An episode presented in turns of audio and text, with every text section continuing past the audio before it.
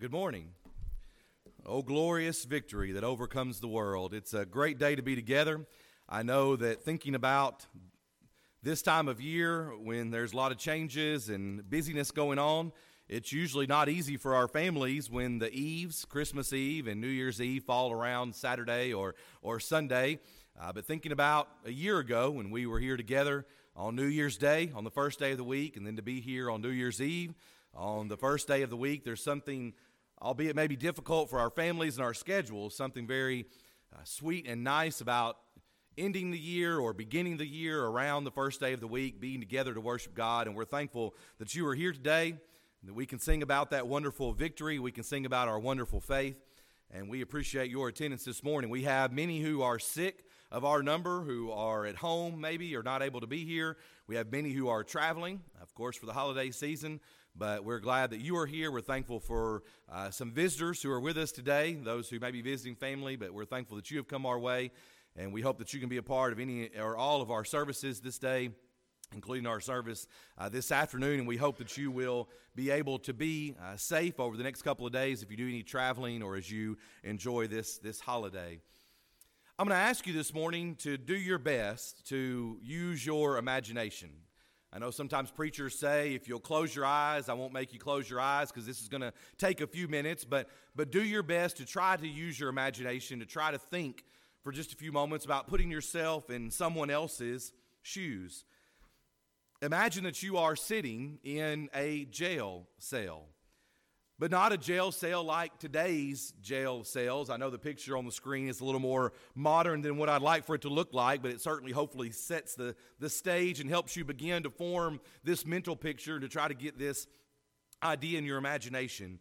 But imagine that you're sitting in a, a jail cell. Maybe there's not even metal bars, but imagine that you are in a Roman prison cell. But you aren't even actually in Rome. You are actually miles and miles from Rome you're actually in a province by the name of Judea that's in Jerusalem. You aren't in just any prison cell, but you're actually maybe in more of a holding cell, if you will. This holding cell is in the confines of the prefect or the governor's palace of Judea in Jerusalem. This governor is constantly performing the high wire act of walking that fine line between staying in good favor with Rome right? Because that's important if you're going to be a leader, not the top dog, but you are trying to be a leader of an area. You have to stay in the good graces of those who you report to. But also, that high wire act regards trying to stay in favor with the people, right? Because while we think about being in power, this governor knows that the quickest way to lose his power is to have a uprising or an uprising in his province.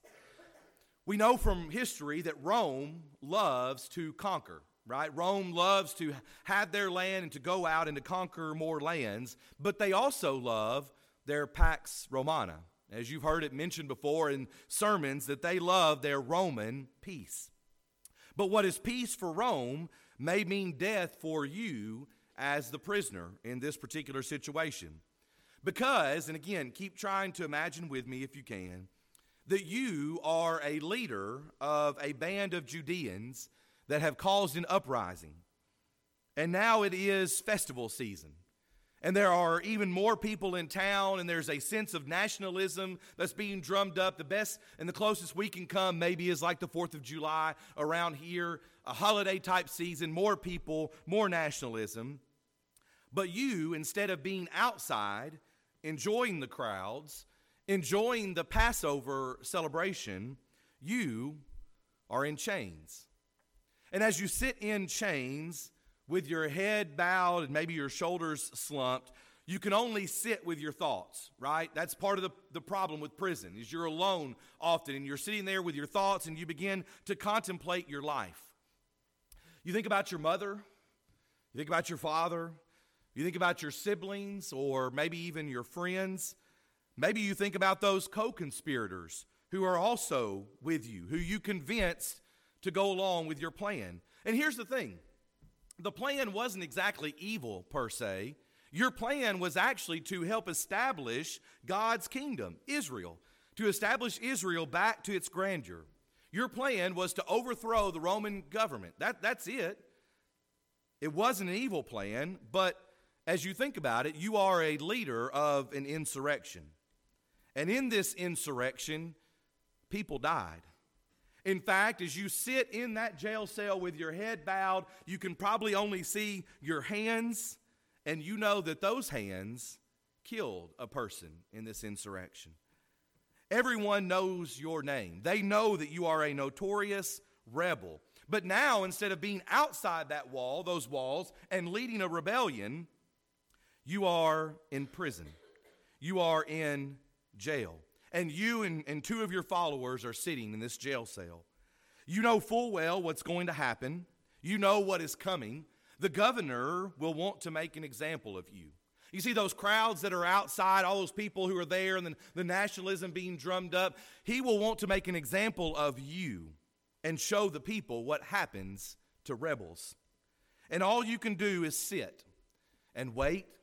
And maybe even through some kind of, of knowledge, you can simply only count down the days or hours or even minutes until you know that your execution is coming. But imagine with me, if you can, that on this day, you hear a commotion outside in the streets.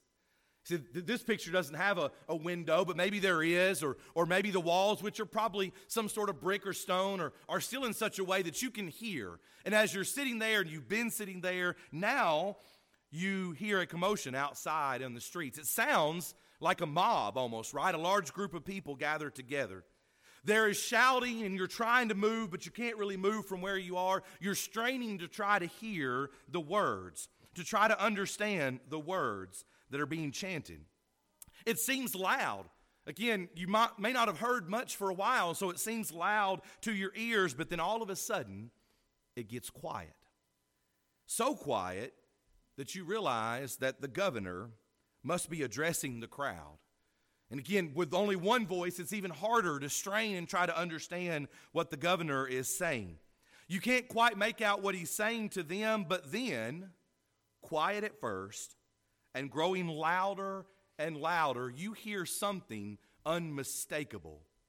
And that something is your name Barabbas, Barabbas, Barabbas. It's not actually your real name. Your real name is Yeshua or Joshua. In the Latin, it's Jesus. But you are known as Barabbas, which means son of the dear Father. It's actually a name that your mother began calling you when you were young because she thought you looked and acted just like your father. From then on, you were known as Jesus Barabbas or just Barabbas. And now here you are in a jail cell, and you hear your name chanted by an angry crowd in front of the governor, who is Pilate, in front of Pilate's palace. Barabbas, Barabbas, Barabbas, Barabbas. And then suddenly the crowd gets quiet again. Because now Pilate must be speaking. The governor must be addressing them as everyone gets silent. But once again, a roar erupts, and it's unmistakable louder this time. And it's not your name, but it's the repeated phrase crucify him, crucify him, crucify him. And in your mind, from the jail cell, as you sit there, all you've heard is Barabbas and crucify him. And as the chanting continues, you hear outside your door footsteps approaching. The door opens, you bow your head, you take a deep breath, and you whisper the quiet prayer, Hosanna which means, Lord, save me. A Roman centurion walks into the room. He walks you out of your cell. Your time is up. Pilate will listen to the crowd, and your death by crucifixion is now here. You know that you're guilty. You know that you deserve death. You've been contemplating that for a while now and you're led outside of that jail cell and outside of that area to probably an open kind of deck or patio with a sense where Pilate is sitting there upon his judgment seat. But on the other side of that judgment seat is another man. You don't know who he is, but before you can begin to even in your mind piece it all together, Pilate looks at you and says, You're free to go. You can leave.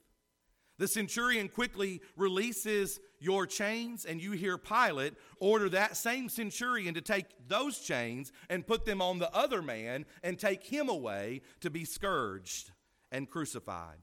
The same chains that were just now around your arms or around his. The crossbeam that had been prepared for you to carry will now have this man nailed to it.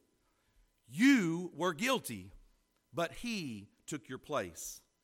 As you walk in disbelief, almost stumbling through the crowd, people are patting you on the back and they cheer, and you ask someone, Who was that man?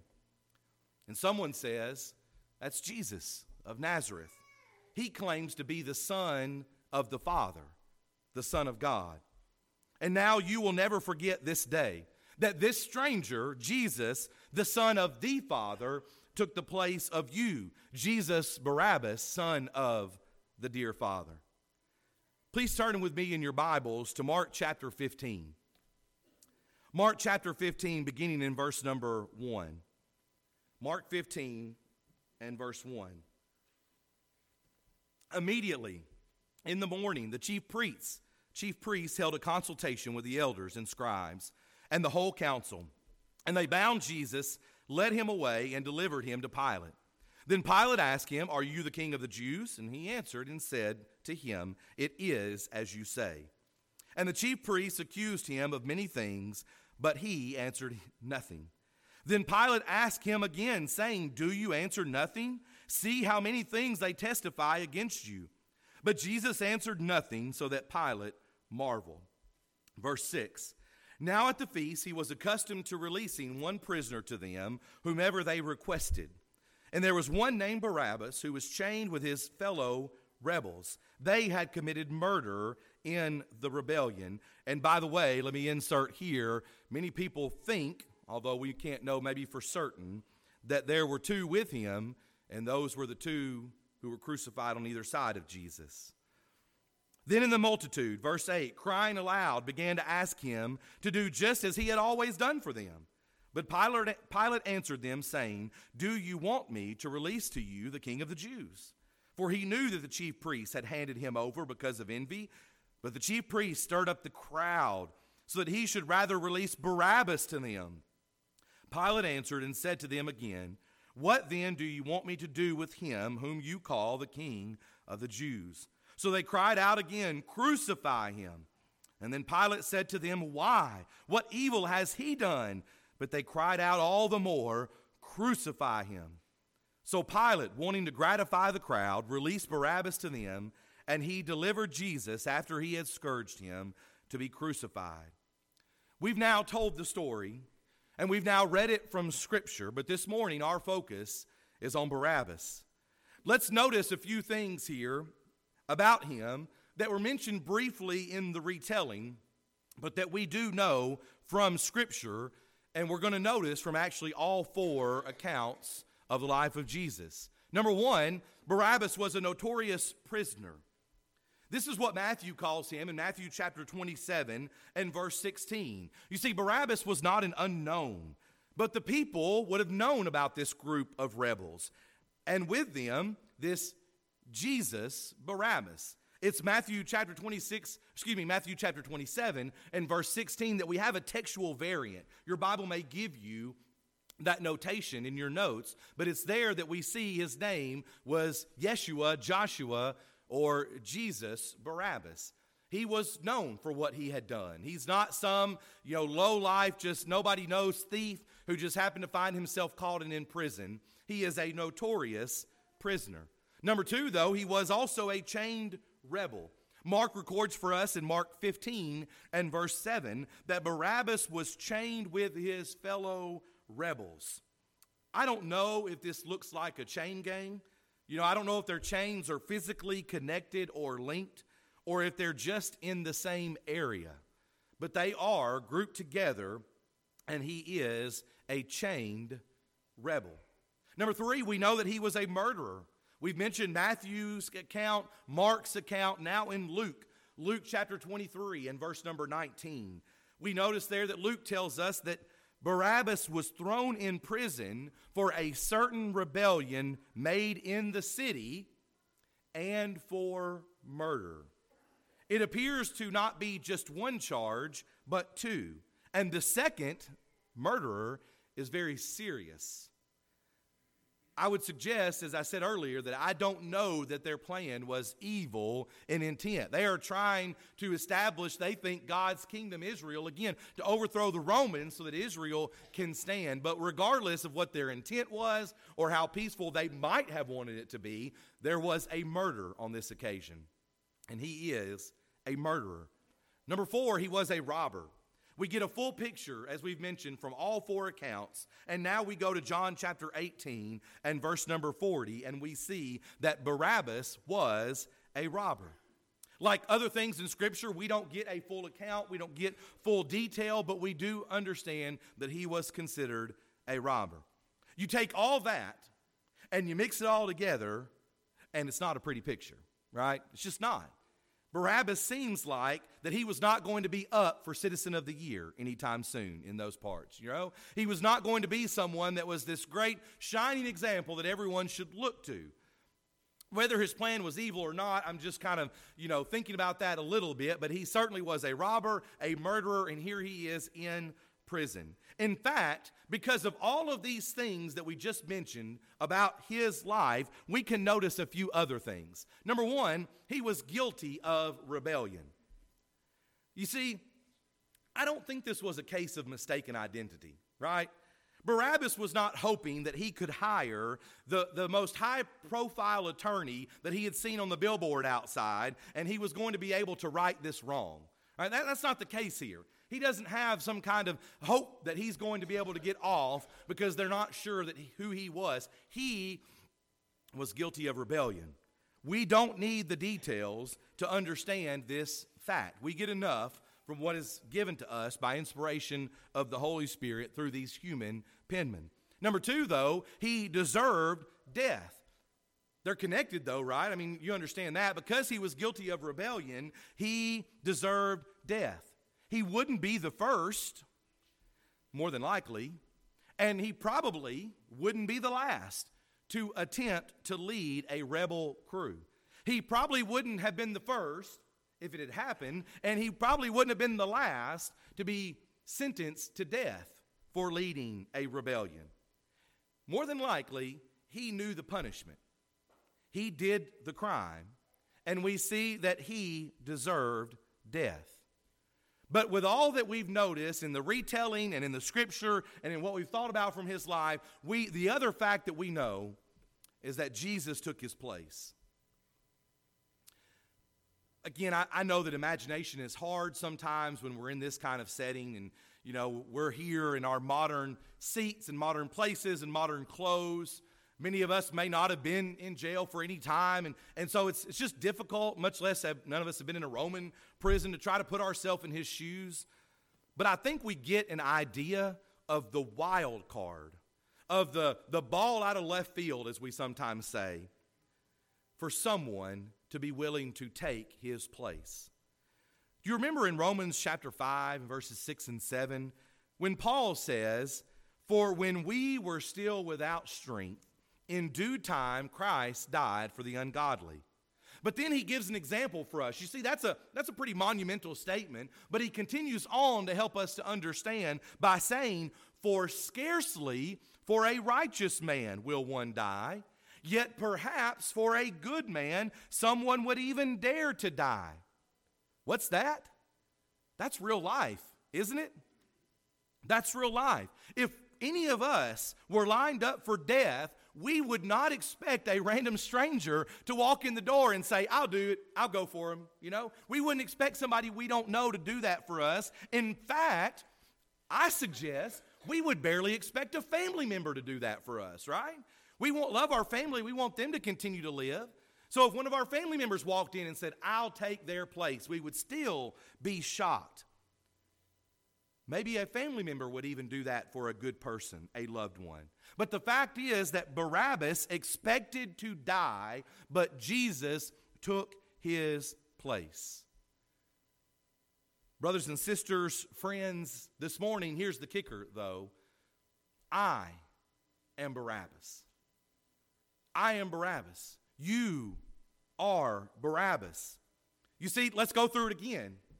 I am guilty of rebellion. We know in 1 John chapter 3 and verse 4 that John says, Whoever commits sin also commits lawlessness, and sin is lawlessness. Do you know what happens when I commit sin? I am guilty of rebellion. I am guilty of rebellion against the law. The law of Tennessee, uh, maybe, but maybe not. Is that what I should really worry about? Again, maybe, maybe not. Am I guilty of rebellion against the laws of these United States of America? Possibly, but possibly not. I am, though, in rebellion against the law of God. Romans chapter 3 and verse 10, a phrase that we so often sing there is none righteous, no, not one.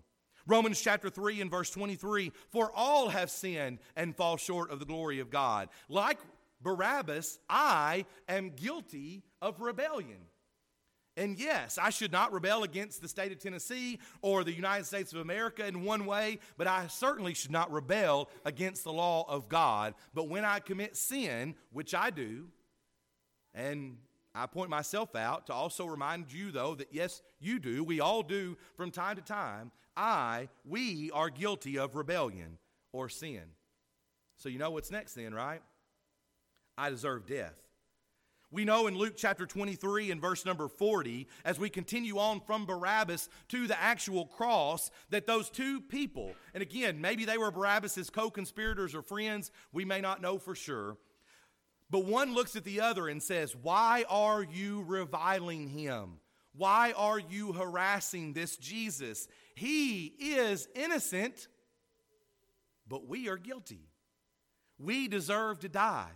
You see, that one thief recognized that. He said, We know this man's done nothing, but me and you, we're guilty and we deserve death. Barabbas deserved to die. I deserve to die. Romans chapter 1 and verse 32, Paul says, as he gives a list of sinful practices, and he follows it up by saying that those who practice such things are worthy or deserving of death. And then again, we know very well Romans 6 and verse 23 for the wages of sin is death. We work. We work hard. We expect to get our money and to get paid, to get what we've earned. Our wages here in this life, the payment for sin is death. Barabbas was guilty of rebellion. He deserved to die. But if I am Barabbas, and I am, then I am guilty of rebellion and I deserve to die. But it doesn't stop there as we've already discussed with Barabbas, Jesus took my place. We've already mentioned Romans chapter 5, verses 6 and 7, but you continue on in that beautiful section of Scripture into verse 8. But God demonstrated his own love toward us, and that while we were still sinners, go back to our context, go back to the background of the picture. While we were still in prison, Christ died for us. God sent his son to die for me. This is obviously the picture, the wonderful picture that Paul paints in all of Romans. Think about Romans chapter 8 and verse 32 that he, that's God, who did not spare his own son, but delivered him up for us all, how shall he not with him also freely give us all things? He did not spare his own son, but delivered him up for you and for me. The Hebrew writer says in Hebrews chapter 2 and verse 9, but we see Jesus, who was made a little lower than the angels for the suffering of death, crowned with glory and honor, that he, that's Jesus, by the grace of God, might taste death for you, for me, or as the scripture says, for everyone. Paul would write as well in 2 Corinthians chapter 5 and verse 21, for he, that's God, made him, that's Jesus, who knew no sin, to be sin for us. Jesus took my place. And Peter, in 1 Peter chapter 2 and verse 24, says, who himself bore our sins in his own body on the tree. He did it. He took the place for everyone, for me, and for you. You see, the thing is, I don't know exactly what Barabbas looked like. Some of you may recall, it's, I've mentioned this several times recently. It's not something we go back and revisit often. But many years ago, when Mel Gibson put out his movie, The Passion of the Christ, I don't know what Barabbas looked like, but I've heard many say maybe that's the best picture. You can find it on the internet, certainly, or watch the movie again. But his hair is real rough looking. He's a, a pretty scary looking dude. Wild hair. He actually has a, a glassed over eye in the, in the movie. And again, we probably have no idea if that's true or not, but it helps us to understand that in the movie, here is Jesus bloodied, almost broken, if you will, about to go be scourged and it get even worse. And then here is Barabbas. Almost, in one sense, from the way it's depicted in the movie, licking his chops, as we say. He's going to get off. He's going to get out. What might have been, I have to die, has now become, I get to walk away free. But here is what I can say this morning I do know what Barabbas looks like because he looks like me and he looks like you. I am Barabbas and you are too. You deserve to die because of your sin. You deserve to die because of your rebellion against God. But because of His amazing grace, because of His wonderful love, because of His incredible mercy, Jesus took your place and he took my place too. Jesus took sin's curse for you on that tree so that you can have access to the tree of life and his saving blood. As you may have heard it said before in lessons like this, we don't know what happens to Barabbas. As he walks among that crowd, as he leaves the area, we don't know the rest of his story. We don't know if he had a change of life with his second chance but I know that I can, and I know that you can. You see, just a moment ago we read 1 Peter chapter 2 and verse 24. Again, it begins, who himself bore our sins in his own body on the tree. But it continues on by saying that we, having died to sin, might live for righteousness.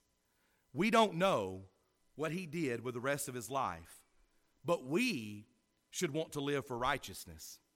I don't know what happened to Barabbas, but I know what happens to me. I know that you can know what happens to you. And as we conclude this lesson this morning and extend Jesus' invitation, in one sense, he's already taken your place.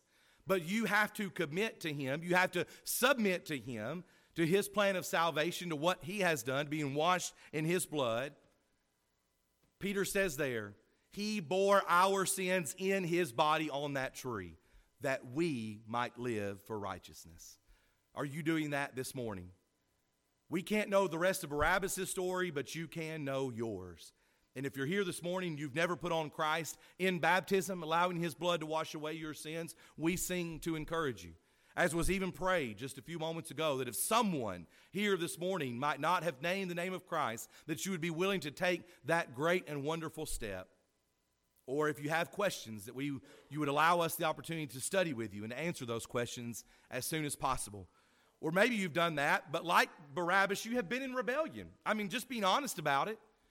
Sometimes we don't name the sins in front of everyone and in one sense that's okay but, but maybe you have been living in rebellion and you deserve to die. But you remember that jesus took your place. You remember that god has extended his second law of pardon and you can this morning come back to Him and be made whole and walk in the light as He is in the light. What a short but wonderful example that Barabbas gives us to think about, knowing that Jesus took our place, knowing that we can live for righteousness, even this day as we stand together and as we sing.